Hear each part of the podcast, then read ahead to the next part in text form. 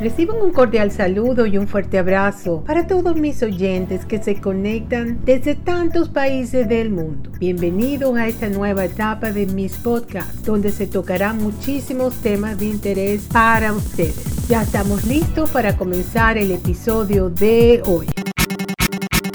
Bueno, en el episodio de hoy vamos a tocar un tema muy interesante que se trata de si se podría retroceder el reloj biológico del cuerpo humano 30 años. Basándome en esta pregunta empecé a hacer una investigación y me consigo con esta fuente que se llama MedBed Technology. Así que el episodio de hoy me escucharás hablar sobre la renovación celular del cuerpo humano, basándose en estudios realizados por el Instituto Baham Brand, institución de investigación en Ciencias de la Vida y una organización asociada a la Universidad de Cambridge, Inglaterra. El nombre del instituto se llama Babraham. Se lo voy a deletrear. B-A-B-R-A-H-A-M.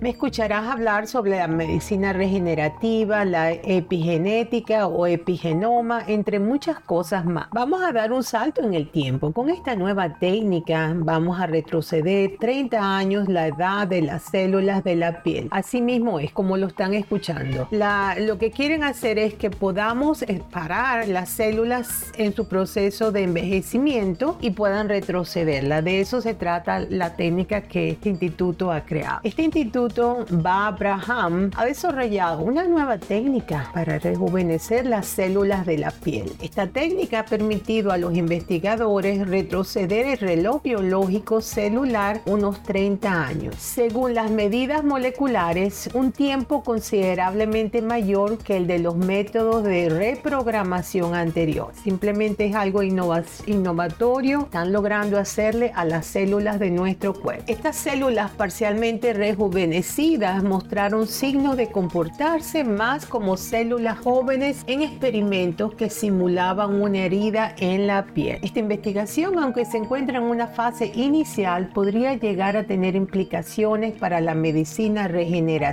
sobre todo si puede reproducirse en otros tipos de células. Pues claro, vamos a eso, si estamos hablando de células de la piel que las estamos logrando modificar y que no envejezcan y, retroceder ese, ese proceso, pues igual las podemos hacer con las demás células del cuerpo. Entonces, una investigación del Instituto Babraham ha desarrollado un método para saltar en el tiempo las células de la piel humana de 30 años. En este caso están usando la piel humana retrasando el reloj del envejecimiento de las células sin que pierda su función especializada. El trabajo realizado por los investigadores del programa de investigación sobre la epigenética del instituto ha logrado restablecer parcialmente la función de las células más antiguas, además de rejuvenecer las medidas moleculares de la edad biológica. Muy interesante todo. La investigación se publica hoy en la revista E-Life y aunque se encuentra en una fase temprana de exploración, podría revolucionar la medicina regenerativa. Esto sería algo fascinante porque podemos regenerar nuestras células del cuerpo, pues algo, algo que realmente nos va a ayudar muchísimo con, con relación a todas estas enfermedades que la gente padece. Entonces, eh, vamos a esta pregunta, ¿en qué consiste la medicina regenerativa? A medida que envejecemos, la capacidad de funcionamiento de nuestras células disminuye y el genoma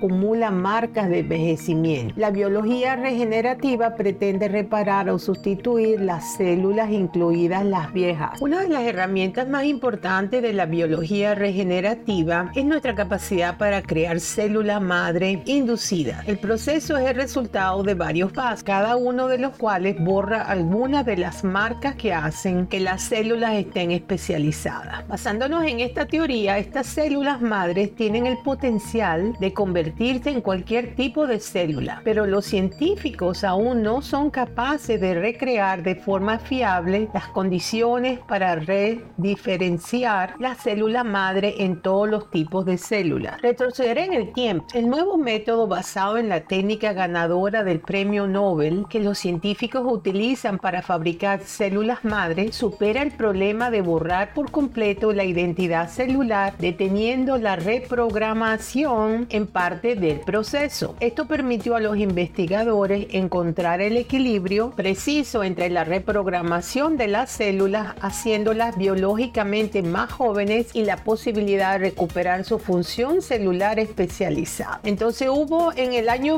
2007, Shinya Yamanaka fue el primer científico en convertir células normales que tienen una función específica en células madre que tienen la capacidad especial de convertirse en cualquier tipo de célula. ¡Qué maravilla es! El proceso completo de reprogramación de la célula madre dura unos 50 días y utiliza cuatro moléculas clave denominadas factores Yamanaka, que es el nombre del científico que lo descubrió. El nuevo método denominado reprogramación transitoria en fase de maduración pone las células a los factores Yamanaka durante solo 13 días. En ese momento se eliminan los cambios relacionados con la edad y las células han perdido temporalmente su identidad. Se dio tiempo a las células parcialmente reprogramadas para que crecieran en condiciones normales con el fin de observar si su función específica de células de la piel regresaba. El análisis del genoma mostró que las células habían recuperado los marcadores característicos de las células de la piel que se llaman fibroblastos y esto se confirmó al observar la producción de colágeno en las células reprogramadas. Esta información es excelente porque esto nos traería unos avances inmensos en cuanto a todas estas enfermedades que podamos reprogramar esas células que tenemos que son malas y cantidades de cosas en, lo que es la ingeniería genética, todo esto. Muy interesante este tema. Así que espero que les haya gustado y no se olviden de suscribirse a, a mi podcast que es completamente gratuito. Una vez suscrito, eh, de una vez, cada vez que yo pongo un episodio nuevo, les llega directamente. Y así seguimos creciendo, apoyas mi canal y seguimos llegando a más y más países. Así que ya estamos llegando al final de este episodio y donde quiera que se encuentren, de día, de noche, de tarde, madrugada, reciban un fuerte abrazo desde la costa este de los Estados Unidos y será hasta el próximo episodio. Chao.